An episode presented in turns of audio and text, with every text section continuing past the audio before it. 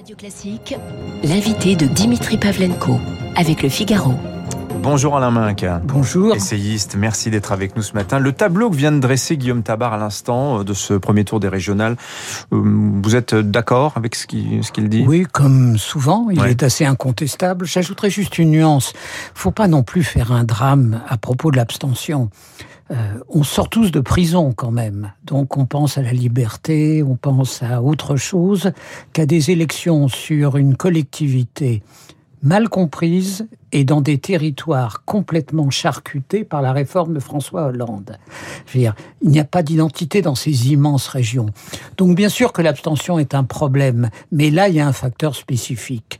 Et je crois que on peut pas dire qu'elle dessine le terrain mmh. de ce que sera la présidentielle. Vous verrez que les gens voteront beaucoup à la présidentielle. Donc vous êtes indulgent à l'égard des, Français sur ce scrutin-là, qui ne dit rien absolument de l'an prochain. Je crois que ça ne dit vraiment rien. Non. Euh, comment, de votre point de vue, euh, Emmanuel Macron a-t-il géré ces élections? J'ai lu à peu près tout ce que, toutes les interviews que vous avez accordées depuis six mois. Et je vous ai senti vous durcir euh, les mois passants.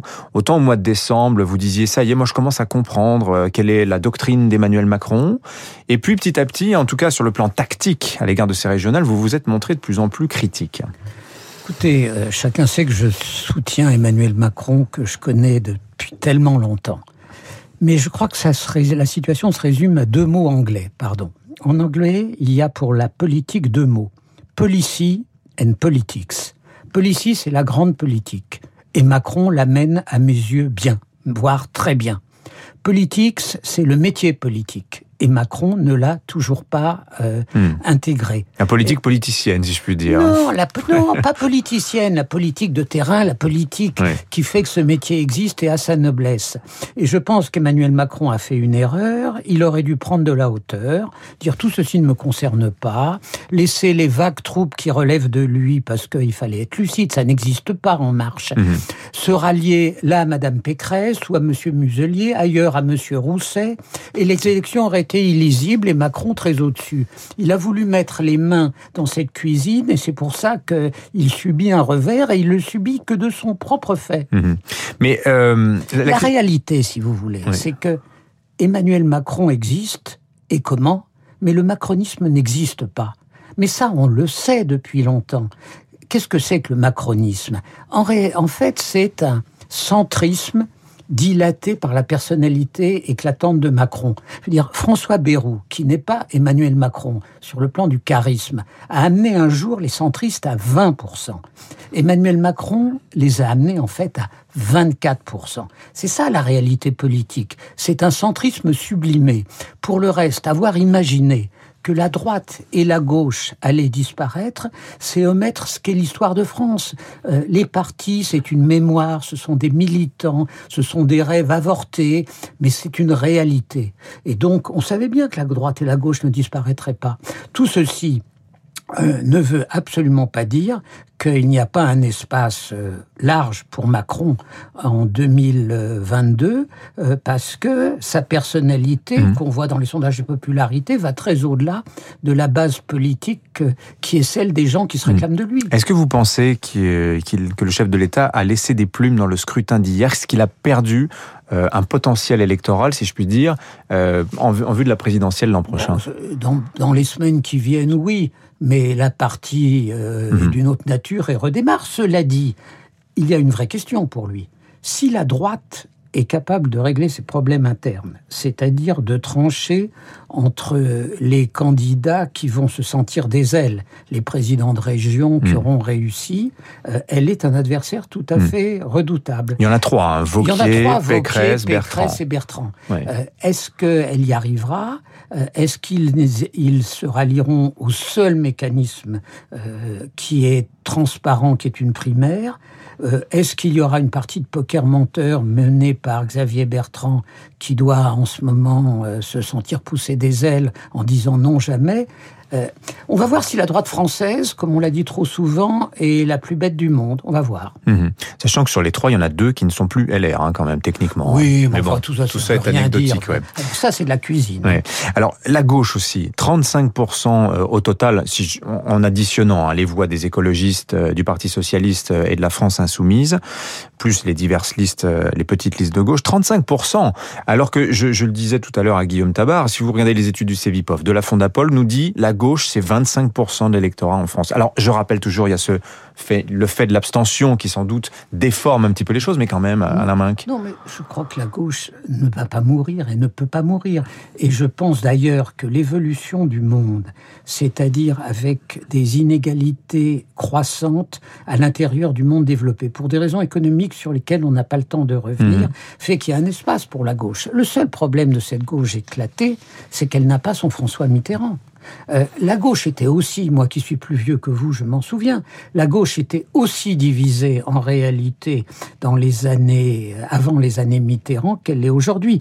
Mais elle avait un personnage charismatique qui a emballé tout le monde mmh. dans une espèce de course en avant réussie. Euh, or là, ça n'est pas le cas. C'est pas euh, euh, ni Anne Hidalgo, ni euh, Olivier Faure, ni Yannick Jadot ne sont Mitterrand, mhm. et ce n'est pas leur faire injure que de le dire. Question de champion finalement, tout simplement. Question de champion, mais les idées. les idées, vous savez, le programme commun, c'était quand même une alchimie purement politique. Aujourd'hui, les écarts entre les écolos décemment raisonnables, ce qui n'est pas le cas de tous et qui n'est pas le cas de M. Bayou. mais les écarts entre les écolos décemment raisonnables et les sociaux-démocrates ne sont pas si grands, mais il n'y a pas de figure emblématique. Mhm. Euh, vous dites on n'a pas le temps d'expliquer euh, le creusement des, inégalités, notamment de patrimoine, mais très rapidement, vous expliquez souvent, Alain Main, qu'il y a eu trois périodes économiques depuis la guerre. Vous dites qu'il y a eu la grande période keynésienne, jusque dans les années 70, puis la grande époque monétariste, Thatcher, Reagan, qui s'est achevée peu ou prou avec la crise financière 2008-2009, où on entre dans une ère où ce sont les banques centrales qui financent massivement les États. On est en plein dedans. On se pose la question de la sortie du quoi qu'il en coûte. À quel rythme faut-il euh, le faire aujourd'hui? Ce n'est pas une question française. Hmm. Euh, la question, c'est à quel rythme les banques centrales, et d'abord la Banque centrale américaine, réduira les masses d'argent qu'elle met sur le marché? Si, et, et, le là va être donné par les Américains. Si les Américains continuent à être extraordinairement laxistes, mais très au-delà de ce que fait la BCE. Aux États-Unis, ah vous allez avec du papier hygiénique comme garantie, on vous fait un prêt. C'est-à-dire, à la BCE, on a quelques règles plus sophistiquées.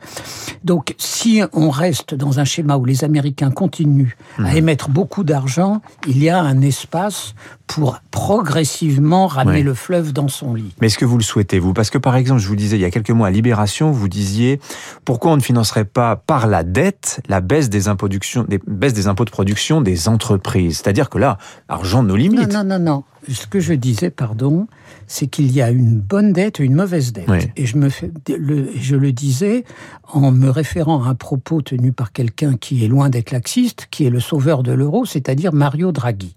Je pense que la dette ne peut pas financer les dépenses courantes. Mmh. C'est la mauvaise dette. la baisse d'impôt de production, mmh. parce qu'elle finance un effort de productivité. En revanche, une baisse de TVA, non, car ce sont les dépenses courantes. Je crois que dans la révision des critères de Maastricht, l'intelligence exigerait de distinguer ce qui doit relever de la rigueur et ce qui peut relever de la dette. D'ailleurs, c'est le régime des collectivités locales françaises. Les collectivités locales françaises ne peuvent pas s'endetter pour leurs dépenses de fonctionnement, elles peuvent s'endetter pour leurs dépenses d'investissement. Il faudrait la même chose pour l'État, finalement. Une règle... Il faudrait la même chose pour l'Europe. Le problème n'est pas français, il est européen. Arrêtons de dire il y a un sujet français de la sortie du quoi qu'il en coûte. Nous sommes un fétu de paille dans un grand océan. Donc la sortie du quoi qu'il en coûte, la réponse n'est pas à Bercy, la réponse n'est pas à l'Élysée. Vous pensez aujourd'hui que on est totalement dépendant des décisions que vont prendre la Fed? Mais attendez, d'abord, euh, la BCE est notre bénédiction. S'il n'y avait pas eu l'euro, on n'aurait pas pu mener la politique qu'on a menée. Une monnaie isolée comme le franc, ce serait dévalué. Donc, on est heureusement euh, sous euh, l'égide de la BCE. Mais la politique de la BCE est pour partie conditionnée par la politique de la hmm. Fed. Mais ce n'est pas euh, découvrir en réalité que, que les, le soleil est au centre hmm. du système. Le soleil, il est encore à Washington. Je profite de vous avoir, Alain Minck, ce matin pour vous poser cette question aussi. Vous avez évidemment suivi tous ces débats sur la création d'un taux minimum d'imposition.